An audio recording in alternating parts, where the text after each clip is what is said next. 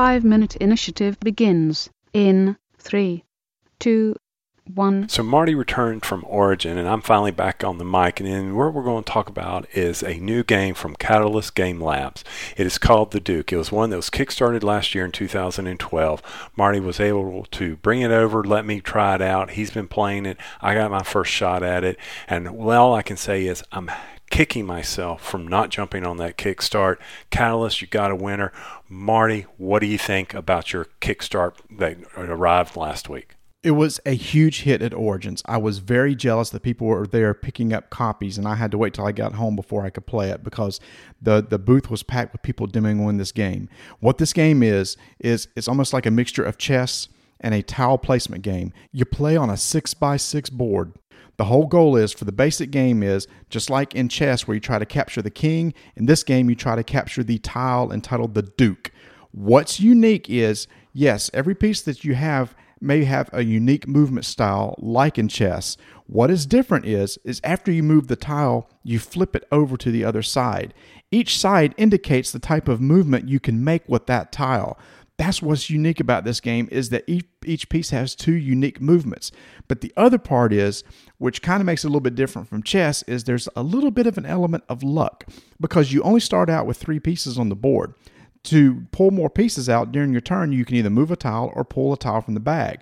Pull a tile from the bag, put it beside your Duke, and you're off and running.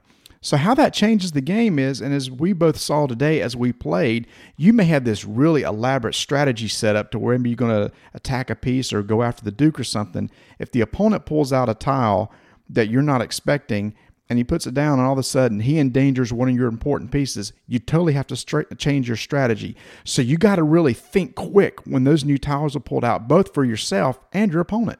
And the unique thing about that pulling the tile is that's another part of the strategy. On chess, you see all the pieces. Now, I am without a doubt, I do not have the skill set for chess. I love chess, though, but because, you know, I'm not a study it, I haven't played it. Uh, growing up, I'd pick it up. I know how to play it. I try to teach my daughter, but, you know, I, I don't have the practice behind it. And chess takes a lot of practice. It's not knocking anything from chess, but this game is a great game for anyone to play. Don't think it's as a hard thinker like chess, but it takes a lot of strategy. You would be surprised.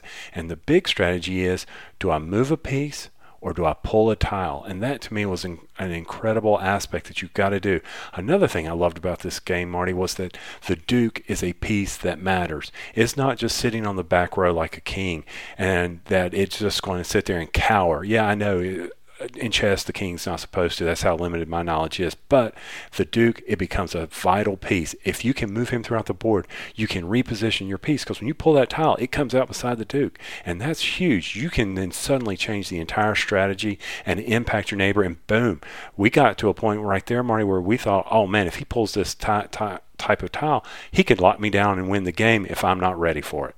Yeah, and each tile is, is very unique and almost made for the type of unit that it is. For example, a long bowman can attack things far away. A short bowman attacks things that are up close. A pikeman can attack things like right out in front of it. A wizard can teleport around the board. It's just so brilliantly done. And also, they're going to be releasing expansion tiles in the future to have even more units that you can use. But another thing that's also great, it's not just the base game that they have for capturing the Duke.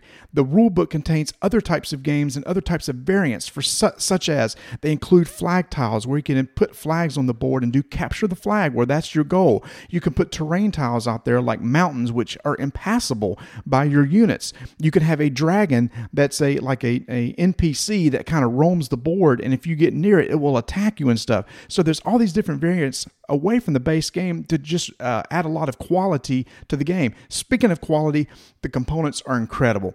The uh, the board is very nice. The the wooden piece are very well done and etched in their two-tone colors, indicating the different types of, of players. But what's what's so nice is it's a small board. We can be set up and playing in just a matter of minutes. And Mari, that was my only downside on there were the two tones of colors. I think one of the the pieces should have gone a little bit darker to distinguish them a little bit. I know I'm being very picky here, but that's the only other thing I can think of. Uh, and one thing we don't we need to mention is on these pieces. You know how in chess certain pieces only move and they they can slide and all. We got pieces that jump. So you're now bringing in the checkers aspect to me. Incredible game, guys. Go out. If you got some money, if you got thirty dollars, you will not be sorry. Add this one to your collection. Last thoughts, Marty. Catalyst game, you have a hit on your hands. It was well worth the one-year wait to get this game. You will not be disappointed if you go pick this up. It will be available in early July. Look for it in stores then. Five-minute initiative is complete.